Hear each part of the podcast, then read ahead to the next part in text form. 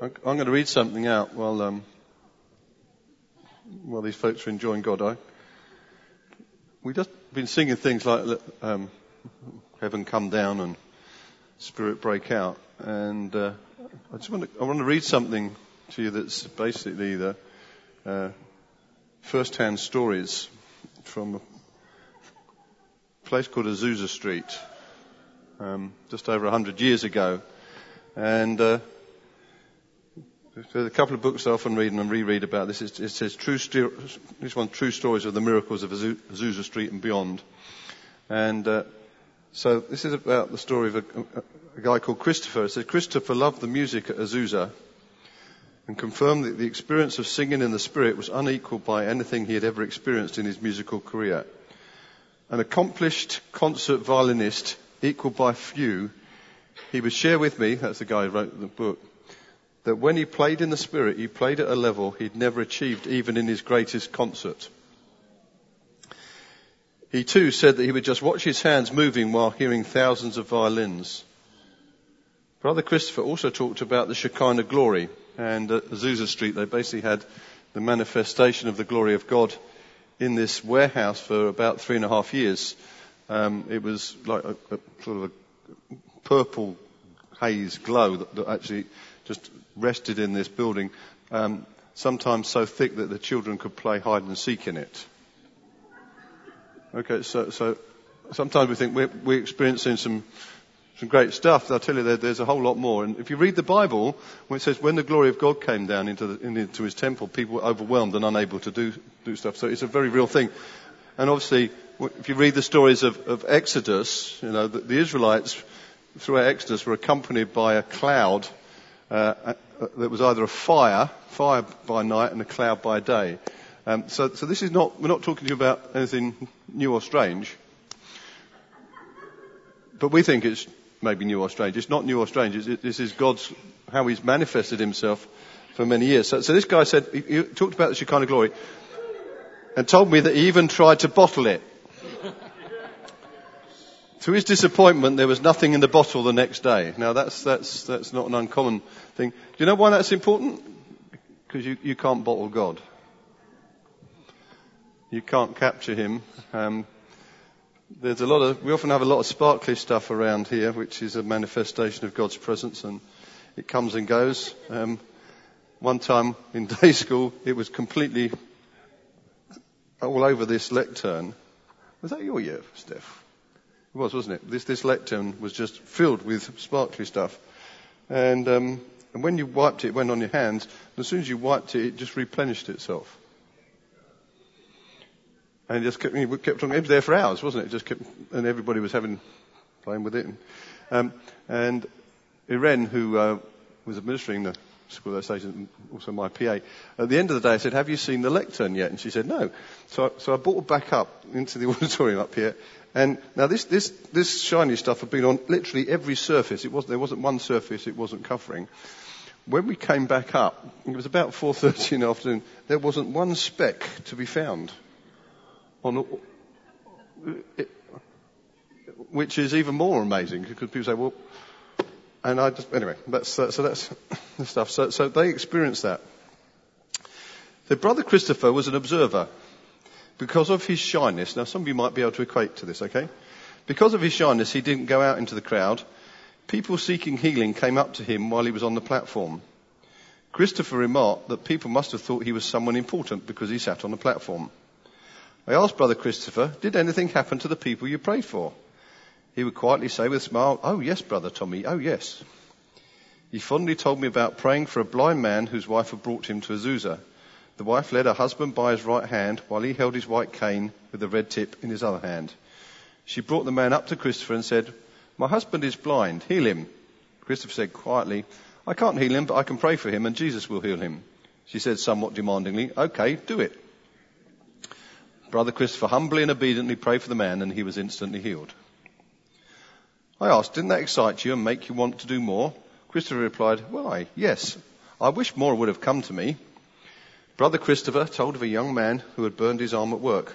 The arm was badly infected and green with gangrene. So probably smelly as well. It was so bad that Brother Christopher said that his arm should have been amputated. Christopher prayed for him and told him to go home and clean the wound and then bandage it. The man went home, cleaned and bandaged the burn, and came back the next night completely healed.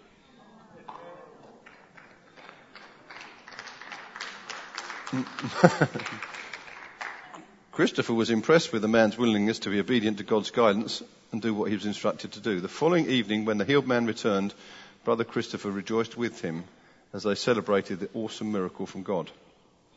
One night, parents of a teenage boy were half carrying him up to Brother Christopher. The boy had suffered a brain hemorrhage. I don't know if it was from an accident or what, but he had been this way for four or five years. Pitifully, they asked Brother Christopher, "Will God heal him?" "Yes," Brother Christopher answered, and then asked, "Do I have your permission?" He was a sweet little guy. The parents said yes, and he said, "Bring him to me." He started talking to this teen, and the parents told him that the boy didn't know what he was saying. This is, this is quite interesting. Surprisingly firm, Brother Christopher said, "Leave me alone. Do you want him to be healed? Then leave me alone."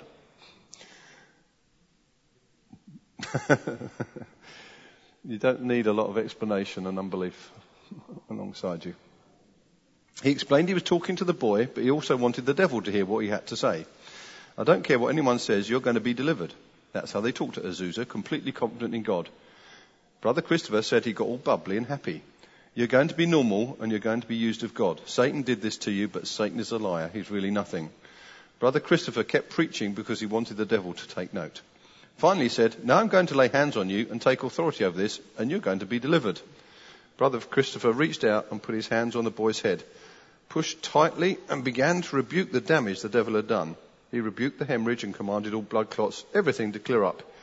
He demanded, "Not tomorrow, I want it done now, in Jesus' name." The boy jerked and fell down off the platform onto the ground, kicking and jerking. Brother Christopher stood at the edge of the platform and looked at the parents, who were upset. You understand? "If you're in fear, go away," he told them. This is a shy guy. Why does he say that? Because fear doesn't come from heaven. Fear doesn't help us. "If you're in fear, go away," he told them. They said that they were okay. He assured them, "Just don't worry." There's a good, there's a good message. Just don't worry. Finally, the boy stopped jerking and kicking, and Brother Christopher commanded, "Now get up." The boy looked up at him and started trying to get up. He didn't remember how. "Help him and walk him, because the child doesn't know how to walk. He'll learn quickly, just help him." Within ten minutes, the boy was running, leaping, jumping, worshipping and praising God. Forever changed, the boy went into the ministry when he became an adult. Now this is this is the bit I like.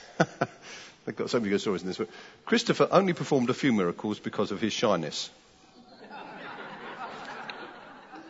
This is a bit, say four or five a week. Four or five a week compared to that to that many every day by some other people. Four or five a week. That's not many. However, there were mighty works of God, and they bore witness. If you were at Azusa Street and your heart was right, God found a way to involve you in his miraculous works. Does God want to involve you in his miraculous works? Do you want to be involved? Good. Well, you qualify as long as you're born again. If you're not born again, we can talk to you about that later and introduce you to Jesus, who's the most amazing person. And why wouldn't you want to know him? And live your life with him and for him. And uh, I was born again when I was sixteen, and uh, these many years on, I'm still enjoying the journey ever more, ever more, and ever more. So, and uh, but if you're born again, you have the Holy Spirit inside you. And Jesus said this: "Anyone who has faith in me will do the works I've been doing, and greater works than these." That's a promise. So if you're born again, this is Jesus' words. So you've got faith in him. He's called you to do the same works as he did, and even greater works. Isn't that amazing? All we need is faith in him. That's that's why the, but, you know, this guy Christopher, he, he was combating anything that, that was coming against faith, fear, doubt, all that sort of stuff. He, he was just saying, push, push, pushed away, because he was he was aware, so aware of things that would actually cut across faith to reduce the outpouring of the kingdom of heaven. Does that make sense to you? And uh, that's one of the things I want to talk to you about tonight. Um, I've been doing a, a series, so this is this is surprisingly number four. So, well, it was going to be number three, but it's now number four because I did number three this morning as a surprise. Um, and basically, I've been talking about uh, equality and difference um, and the importance of that. And I, I won't go over it all, but um, what I suggest, if you've not listened to them, then you get them on our website. Um, and they're, they're a series that I've been leading towards where I believe every every every person who's born again is equal in the eyes of God. We have the same value and we have the same position in Christ, which we're all seated with him in heavenly places, and we have the same potential to fulfill the calling that he's played, placed on our lives. Every one of us has the potential to be the releasers of, of, of heaven on earth. And alongside that, we're all different because we've got different callings, different giftings, and we, we make up a different part of the body of Christ. And that's a, that's a beautiful thing. Every one of us is different, um, and it's really important we learn how to uh, celebrate the differences and also celebrate our own uniqueness. And I was talking about this morning that, that God talks about, well, it says in the Bible that, that God um, is faithful. Even when we are faithless, God remains faithful. Um, verses in Timothy somewhere, I think. Um, I think it's, yeah, it's in Timothy. Um, and he says, he remains faithful because he cannot deny himself. Okay, so the essence of being faithful is actually being true to who you are, true to who you've been made to be.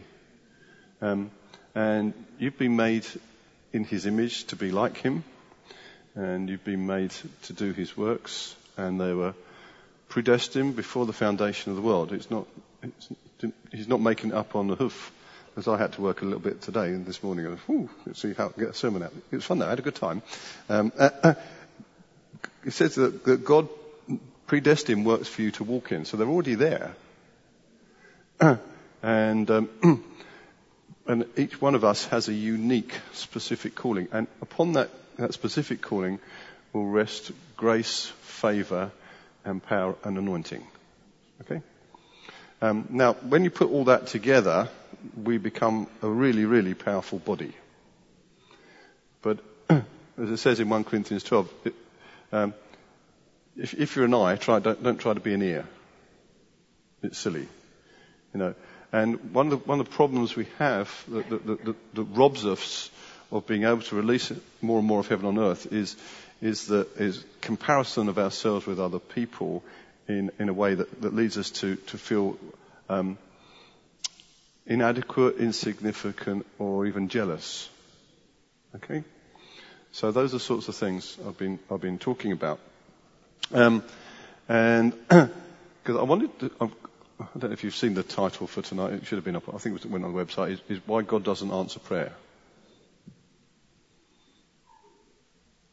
Okay, so, so I thought, oh, that's got you going quiet. He thought, well, I thought, I thought we came here because he did. Um, he does answer prayer, but do you know that the Bible gives lots of reasons why he doesn't? What gets in the way of us releasing heaven on earth? And that's really what I want to tackle, because I believe it's really important. Because I can just read out something like Azusa Street, that story. How many of you would like to experience stuff like that? Only four or five miracles like that a week, it would be, I'd be oh, happy. Four or five a day, even happier. Are, are there any reasons why we're not experiencing that? I'd like to suggest that there are. And I, we, we, and we sometimes think about you know, revival, you know, and we ask God to bring revival, um, and God does move in extraordinary ways. But I've, I've, I've got got to a place where I decided I, I don't want to ask God to bring revival. I decided I'm going to be it. I'm going to get on with doing what he's, he's already set out for me to do. Um, and I think that's one of the, one of the things is that, that one of the things that will stop us, um, actually this one's not in the notes, I ought to put it in the notes, it's good. Um, if, if we have an, a, a belief in the sovereignty of God without our own responsibility, it can mean that we we get passive in our Christianity. Um, God is sovereign, but actually he's called us to be involved in his purposes. Um, So if I were to ask you a question, um, if you come across somebody who's oppressed by a, by a demon, Whose responsibility is it to deal with it? Who's going to, who's going to, who's going to get rid of a demon? Is God going to do it? Yes, no. You're not quite sure how to answer this, are you? Because I know it's a tricky question. The answer is the answer is probably no. He'll do it through you, and His power in you is what makes it happen. But rarely do I see it happen without an intervention. No, not God can't do it and He won't do it. I've seen Him do it. Do you see what I mean? But but pretty much all the time I've I've seen people getting set free from, from demons. There's been some human intervention in it. Um, so if somebody comes to me and I believe that, no, no, I don't believe in demon possession. I don't think they have that power. But I believe they, everybody can be affected by demons if we give them the opportunity to affect us. And sometimes that can affect us so badly that we need actually help to, to get rid of that impact upon our lives. Um, so if I see, man, see, see, see somebody or somebody talks to me about it and I know that's true, then I take responsibility to deal with that because I've been given authority and that's a responsibility. Okay? So, so, so I want to talk to you tonight about things that would get in the way. Um, and uh, I haven't given Jeremy the, um, the scriptures. Can you get up? You start to get two Peter one. Verses three down to eleven. Um, just as I, before that one, Ephesians chapter four, it's the verse in there that says, I urge you to live a life worthy of the calling you have received. Um, and that's what I'm going to do. What, what does it mean to, to live a life that's worthy of the calling you have received? If you've received a calling to release heaven on earth, then basically you're meant to live up to that standard. Uh, the, the, the, the ultimate goal of Christianity is, is, is not to be sin-free. You've already got that when you're born again. That's done. Okay? Uh, avoiding temptation is smart. Uh, the, the aim of Christianity is to release heaven on earth. It, it's to be like Jesus. And Jesus wasn't on a, a, you know, trying to get rid of his sin. He didn't have any. So being like him is not is not just getting rid of sin. He, no, Jesus never had any sin. He just carried ours for us and got rid of it, which is really good news. Our responsibility, our calling, is to, is to be like him and release heaven on earth. And two Peter one says this, okay? This is a beautiful passage of scripture, which I finished on this morning, just, just about squeezed it out. Um, and uh, I want you to read this with me and just take some of it in, because it is quite staggering what it says. So, his divine power has given us everything we need for a godly life through our knowledge of him who called us by his own glory and goodness. So what, what, what haven't you got? Pretty much nothing. he's, he's given us everything we need for a godly life through our knowledge of him. And ha- this is how he called us. See, your calling carries glory and goodness.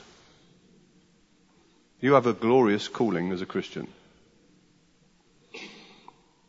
And glory and goodness go together. Remember when Moses asked Uh, God to show him his glory, he said, I'll let you see all my goodness. All my goodness will pass in front of you. So, so God has called you, he's called us.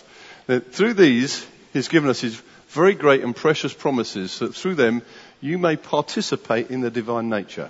Whew. Isn't that amazing? So what do you come to participate in? The divine nature. Now, hear me right. Uh, we don't become God. He's God, I'm not, you're not, but we are like him. And we get to participate in his divine nature, having escaped the corruption of this world caused by evil desires. Now, um, so here's another question I throw out, and, and if you've done the school, you probably know the answer to, or the answer I'm thinking of to this. So, is God supernatural?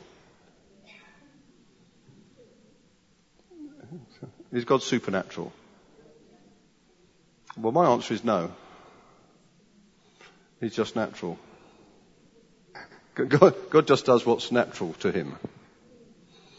He doesn't try. Did Jesus try to heal the sick? He just didn't try to heal the sick, he just did it. So when the lady with, you know, been bleeding for twelve years came and touched him, she said, if I can touch him, I'll get healed. He didn't even know she was there. He didn't try to heal the sick. He went out, but he didn't try to heal. He just did. Why? Because it's his nature. So what is natural to somebody is the outworking of their nature. That's how. That's what it means. Now, it's supernatural to us because we, we think of ourselves as, you know, limited human reality. So in a, if we're a limited human reality, then that is supernatural, yeah? Which it is. It's, super means above our normal, above our normal. But if we participate in his divine nature, what becomes our normal? His normal. So, so, so that's why his works become our normal. You don't have to be Christian superstar to do these things, is what I'm telling you. His natural becomes our natural. Now, I understand in that sense it is supernatural just from a human perspective, but God doesn't try to be supernatural, he's just himself. Like I said, he, he can't deny who he is. So another question is, why does God love you? Because he can't deny himself and he is love. So if you ever, if you ever, you have ever any thinking or doubt about, doubt about whether God loves you, just have a quick slap of the head and, you know, shake, shake off, shake off the stupid idea, because it's got nothing to do with you.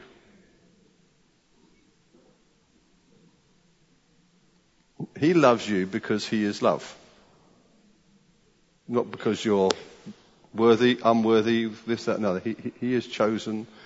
To be true to his nature, he loves you because he is love. And that's why I'm so secure in that. I know he loves me, and it's got nothing to do with me. It's got all to do with him. Yeah. That's his nature. Now, if you understand that, if you participate in his divine nature, it helps you understand how you can love your enemies. Because Jesus told you to love, love your enemies. Hey, well, that's a bit unreasonable, if you don't mind. You know, the people, that person was nasty to me. They were really unkind. And... yeah, I understand that. Jesus, Jesus went to the cross. It was, he probably did a bigger thing. L- love is our, in our nature now.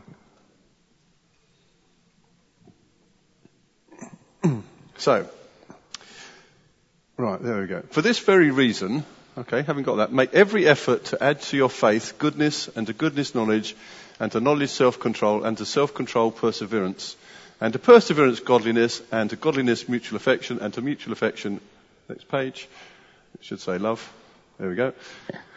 Now, so what that's saying, now, I, I will go through this in greater measure, just because I want to, is, is that we're born again by grace. Anything we get from God is by grace, not because we've earned it. Yeah, we can't deserve our way into it. And, and so all your calling and your gifting and your anointing comes because of God's grace, because of his love and his kindness, which is unconditional to every one of us on planet Earth. So, so oh, but what this says is make every effort. Yeah, because we're not meant to be passive. So that the response to God's grace is not, oh, well, it doesn't matter then. I don't have to do anything. No, that's, that's completely wrong. Basically what it says, this is so good, this is so amazing, now get going. Work, work at this and make every effort, because then it goes on to say that. So go, go across again to the next, next page. For if you possess these qualities in increasing measure, they will keep you from being ineffective and unproductive in your knowledge of Lord, the Lord Jesus Christ. Okay? So would you like to be kept from being ineffective and unproductive? So what do you need to do? Put the effort in. Add things. Yeah? The Bible says, seek first the kingdom. It's not just have a look, casual look around for it. It's actually desperately, desperately move for it, you know. Search for him. Pursue him. It says, whoever does not have them is nearsighted and blind, forgetting that they have been cleansed from their past sins. Basically, it's easy if you've been a Christian for a length of time to sometimes... sometimes forget how amazing it is to be born again. I've been a Christian for a long, long time, more than forty years now. And it's easy, I'm not saying I slip into this, I'll try and keep myself, but it's easy just to slip into this, oh yeah, pretty familiar, yeah, and uh, yeah, God, God was kind of lucky when he got me. Yeah, good pick, God, good pick, well done. I don't really think I, because I, I thought actually, that I was, I was talking to somebody the other day. It's, you know, it's ever so easy to compare yourself with with others in, in terms of your, your Christianity. And I was, who was I talking with this week? I think it was the year one students in, in, in day school. And um, so let me ask you a question. How dead were you in sin before Jesus found you? It's not a comparative statement, is it really? Just, that's that. Oh, well, I was, I was, I was one who's not, a little bit dead. You know, so I was not quite as dead as that person. I was a bit better than that one. You know, I, I really, you know, I wasn't really that bad. I hadn't beaten up Granny, hadn't knifed anybody, hadn't, you know. So I really wasn't that bad before I became a Christian. No, you weren't that bad. You were just dead. it's, it's, I'm saying, every one of us is dead in sin, and now what are you? Look, that is amazing. You ever seen anybody raised from the dead? Yeah, you have. You. Yeah, people say, oh, ooh, I love to see that. You are, you're, you, you yourself, uh, no, sorry, I, I, I, can, I can go on this. I've seen two people raised from the dead in front of my eyes, and I know a third one actually that was, was, was nearby, and I believe others through my medical career. Um, And that's physically raised from death. They will die again at some stage, physically. Every one of us who is born again has something even greater than that, because you've been raised to a life that will never cease. It's amazing, isn't it? Now, say, so, well, I'd love to see somebody born again, uh, raised from the dead. You have. It's you. Look at yourself in the mirror every morning. Say, wow, dead, alive, amazing. So if you hold on to that stuff, don't forget what has happened to you. That's what I said. Don't forget that what you getting cleansed from your sins was simply extraordinary.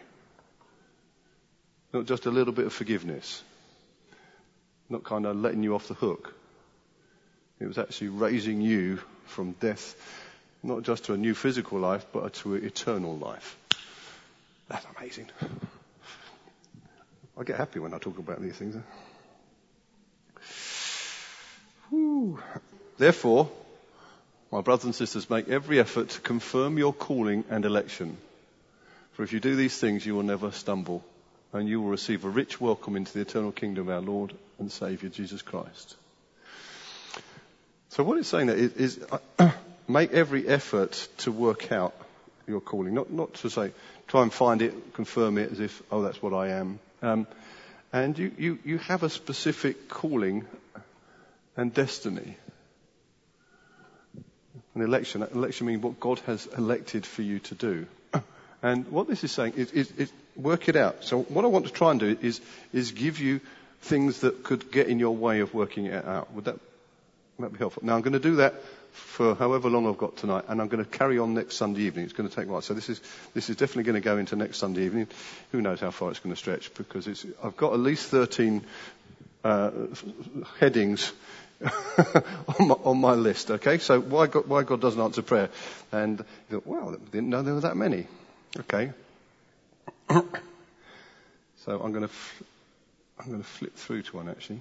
Um, can we bring up uh, James chapter one, Jeremy, please, verses two down to seven. James chapter one, verses two to seven. Somebody's still got one of those proper Bibles that's got pages in it. Well, no, no. Okay. Consider it pure joy, my brothers and sisters, whenever you face trials of many kinds. How many people are good at that? Pure joy. Woo! Joy, joy, joy. Tries. Try. Now, because you know that, and you know this, don't you? You know that the testing of your faith produces perseverance. Is that wonderful? Beautiful. it, it, do you know why God tests your faith? Because He wants it to grow, and He wants it to be genuine. He wants it because actually, it's faith actually in Him uh, that releases the life that He wants to give us, and, and, and life into planet Earth. So, so our, our faith will be tested because He wants it to grow. He wants it to be genuine, um, and He also wants us to learn perseverance. Now, that's a big deal. We live in a very instant world, don't we? And we've got to be careful that, that, that Christianity doesn't just uh, um, become something that's just instant appeal. I like seeing instant. Instant appeals to me. But there are things I have to work out through perseverance. And uh, perse- the Bible says, what does it say here? Per- it's like, let perseverance finish its work. So that what? You may be mature and complete, not lacking anything. Woo. It's all happy news, this sermon. I said this. Then he goes, now, for if any of you lacks wisdom. Now, this is an example, okay, of something you lack. So I believe this applies to wisdom, but I also believe it applies to anything else you're lacking. I think this is, you know, if, if you lack in, not lacking anything. So this is an example. If you lack wisdom, what should you do? Ask God. What will God do? Give generously to all without finding fault. So basically, the basis on which God will give it to you is not whether you're at fault or not, but because He loves you and He's generous. Okay? This is, He gives it to you on the basis of grace and generosity, not performance. God does not reward your performance. Now, this is what, this is why this gets a bit complicated. We say, well, I thought you just told me to make every effort. Yes, I am telling you to make every effort, but I'm telling you to make every effort understanding it all comes by grace. You'll have to work at it, because it, it's, it's quite... Grace doesn't mean to say passivity. Grace actually pulls us into activity. So, but... Then it goes on to say something that's really interesting, okay? So, um, so if any of you lacks wisdom, he should ask God, who gives generously to all without finding fault, and it will be given to you. Woo! Yes? Whoopie-de-doo. So it's been given to you. But when you ask, you must believe and not doubt, because the one who doubts is like a wave of the sea blown and tossed, tossed by the wind. That person should not expect to receive anything from the Lord. Does that contrast with what you just read? It does. Because it says... and He will give it to you, and it says you won't receive it. So how do we explain that? Would you like me to do my best for you? Okay, so when it says, uh, if, you, if you follow this through, it is quite logical, okay? And it makes sense. So when you ask, you must believe and not doubt. What, what shouldn't you doubt? Yeah, you don't, it, see, it follows the verse before. So actually what you meant to doubt is that God will give it, not doubt, is that God will give generously to you without finding fault. The biggest doubt that I find Christians make is they believe they have to work for it. So they believe it's, they'll get it by grace, but then they think, oh, but if I perform, I'm more likely to get it. If I, if I, oh, if I have my quiet time today, we've, I'm going to read ten chapters of the Bible, more than my normal three, and that means that God will give it to me. No, it doesn't. once, once you start to, to, to, to contaminate the grace of God with your works performing to try and gain something from God, you become this... Uh, can you just go on to the next verse, Jeremy? Verse eight. If that's possible. It will come. It talks about that person being uh, double-minded. Yeah, yeah. Ooh, there we go. Such a person is double-minded and unstable in all they do. So it's this double-mindedness that's the problem. Because if you go from I'm, I'm going to receive it because God's generous and He loves me, it's unconditional, to oh, but I better make sure I keep in His good books, and then actually you, you flip-flap around from one to the other, and it talks about tossing. Then you get you become unstable. And what it what it doesn't say is that God won't give it to you.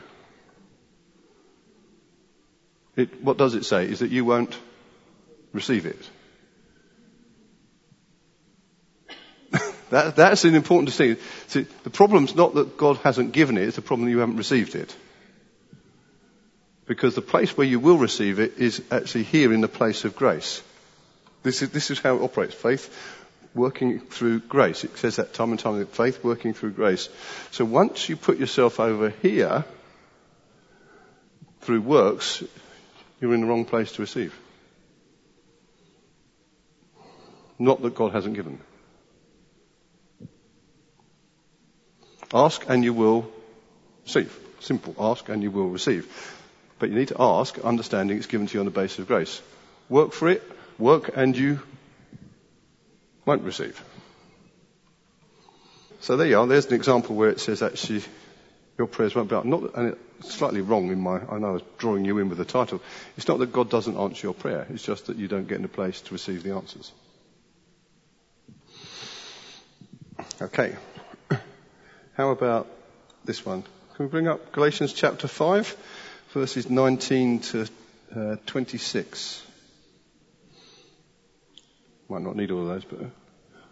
So, the acts of the flesh are obvious. Sexual immorality, impurity, debauchery, idolatry and witchcraft, hatred, discord, jealousy, fits of rage, selfish ambition, dissensions, factions and envy, drunkenness, orgies and the like. I warn you, as I did before, that those who live like this will not inherit the kingdom of God. Um, I did explain this in one of the sermons, uh, I think it was the first Sunday. That wasn't, it might have been the second one, but... Um, What it talks about there is, is that if you live in a certain way, you won't inherit the kingdom of God. And what does that mean? It, it doesn't mean you're not born again. If you're born again, you're born again, and your your salvation is assured forevermore. Because if you have the Holy Spirit inside you, He is your seal that guarantees that you have you will be with Him forevermore. You have eternal life. All right. It's, if anybody tries to tell you that you you, you know, you can lose your salvation, don't believe them. You can't. Okay, but what you can n- not do is actually take hold of the inheritance. Okay, because actually, basically, when you're born again, it says actually you, you, you become inherit, you become inheritors. You you inherit something. You inherit the kingdom of heaven. So it's, again, it talks about you know, we we've got the spirit of adoption, and with that comes an inheritance.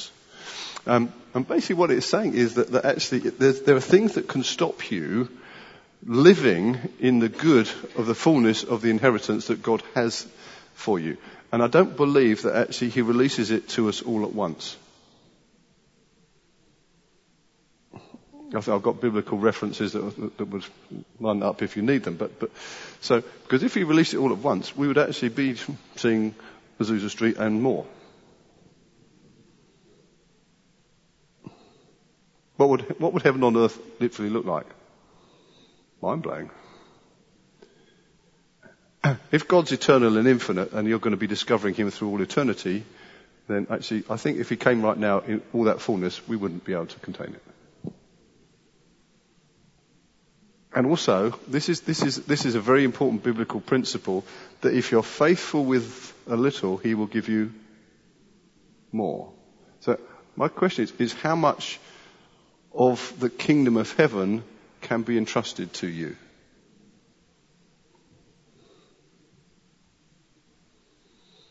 It's a big question. God wants to entrust it all to you. But in order to do that, you need to be mature. Because these things are basically darkness. What we just talked about there? Darkness. It's interesting how selfish ambition gets in there. You think, ooh, that's a bit, oh, wow, that's rough to put that in that monk. No, that should, that's one of those lesser ones. No, that's, that comes in the category of dead. It produces darkness and death. Selfish ambition can be deadly, literally, to release in the kingdom. And it's really easy to, to slip into it. And probably next week I'll I'll tell you a story that really, literally changed my life on the basis of that, where I got taken out by selfish ambition.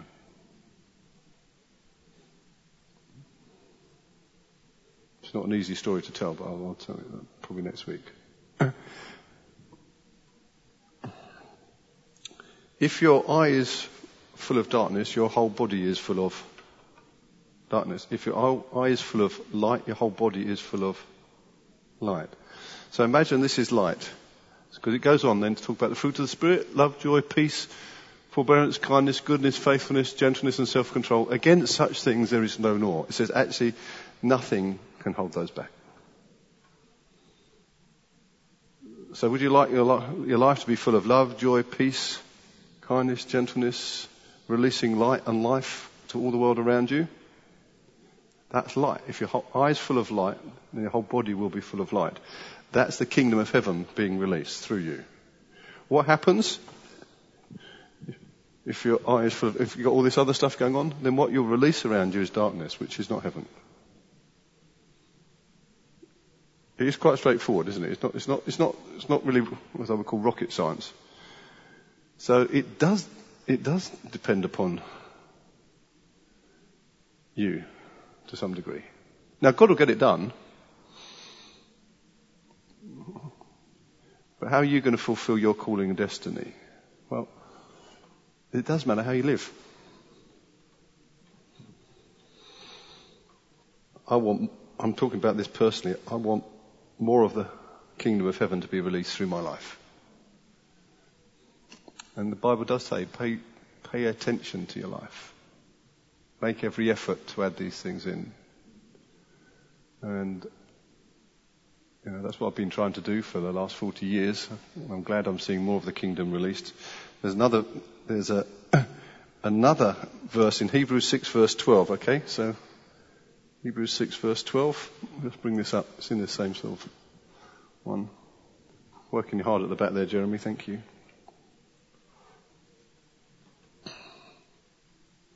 Okay, look at this. We do not want you to become lazy, but to imitate those who through faith and patience inherit what has been promised. Through faith and patience. Patience, perseverance. And um, I think one of the things I've been thinking about quite a lot over the last few months actually is, is understanding what I call the delays of God. And the, the, probably the passage in the Bible that helps me understand that the most is the one in, in Daniel chapter seven, where it talks about um, Daniel has a vision, angel comes to, to, to visit him, and actually he talks about how uh, Daniel's prayers were heard on the first day. Literally it says, on the first day you were heard, but the angel who was sent in response to his prayers, you see, the angel was sent in response to his prayers, was delayed for twenty-one days with a, in spiritual warfare. Yeah, it's there. It's quite clearly it's in Daniel chapter seven. So, so, so I, and I still, I still don't understand how angels and demons get delayed. I don't understand where the crossover of time begins between eternity and earth. I, you know, but there's a way they describe it that somehow an angel got stuck in a battle for twenty-one days before he could deliver the answer to Daniel's prayer. So, when are your prayers heard? First day. When are they answered? Well, in one sense, first day. How long does the answer take to come through? Sometimes longer. Now, what would happen? What would happen if you put yourself here in the, in the in the place of grace? First day when you're praying, battle's going on, and you manage to remove yourself to the place of work and darkness. Is it possible you might miss the answer? I would suggest it is.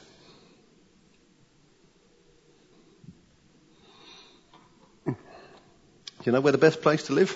Here, in the light. Not here at Eastgate, in the building. It's, I know it's nice, but I, I, I do like going home. I, I, I try and teach, and I particularly do this on school, but I want to teach you. Live in the light. Live in the spirit. Because this is the way, this is where you can release the kingdom of heaven.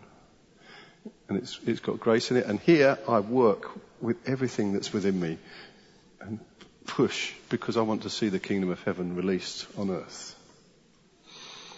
And patience is a fruit of the spirit. I don't know if I've ever told you, early on in my Christian life I decided I needed to be more patient. So I asked to be more patient. That was a bad prayer. Silly, well, silly prayer, but God answered that one really quickly.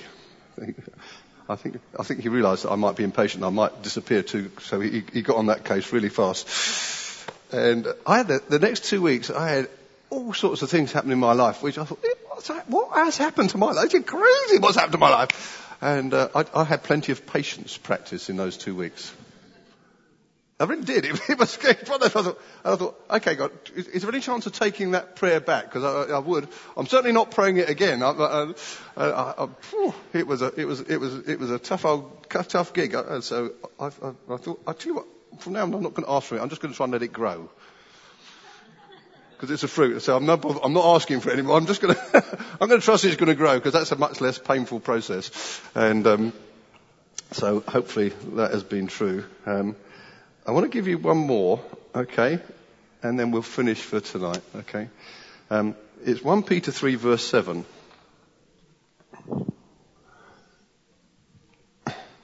This is this is a this is an interesting one. So it does say husbands. I think we can apply it to all, okay. Um, otherwise, it's not fair, is it really? Husbands, in the same way, be considerate as you live with your wives. And treat them with respect as the weaker partner. Now, weaker, we have to understand, physically, yes, but they, they are, you know, it's true. A female human being is less physically strong, broadly speaking, than the male. It's true. It's not, that's not derogatory, by the way, that's just, it's a reality. Which is the reason why men have been able to dominate females throughout history, which is not good. Yeah? Broadly speaking, it's true. So, what it says is be considerate, treat them with respect as a weak partner and as heirs with you. So basically exactly the same, co-heirs of the gracious gift of life. So that nothing will hinder your prayers. So the way you interact with other people is kind of important. So love and kindness, patience, gentleness, faithfulness, self-control, all live here in the light. Hatred, discord, jealousy, factions, selfish ambition, over here in the dark. If I treat my wife with that sort of stuff, then I'm not in a place where my I will receive what God's giving to me. If I live in the light, then I will be in a place where God wants to release heaven to me. Part one, done. Only got ten parts left for next week, so doubt if I'm going to make it. So it's going to keep keep on rolling this story. So my my desire for you is that you will personally experience more of heaven and personally release more of heaven on earth. Wouldn't it be lovely? Within the few years, we got to a stage where we were seeing the four or five miracles like that per week. As, as the sort of something, think, oh, I'm not quite, four or five a day would be good, but I'm, I'm one of the shy ones. There's more. And uh, hear, hear this, um, there, there is no condemnation in this of where you're currently at, okay? I don't want anybody going away feeling inadequate, condemned, or no good. That's not, that's, that's, that's dark, okay? That's darkness. Okay, so please don't hear me wrong. I'm not judging you, condemning you, any before you're at. What I am doing is encouraging you to live here in the light and put every effort to make sure you stay here, because that is not only good for your life, but good for the world around you. Okay? Over to you.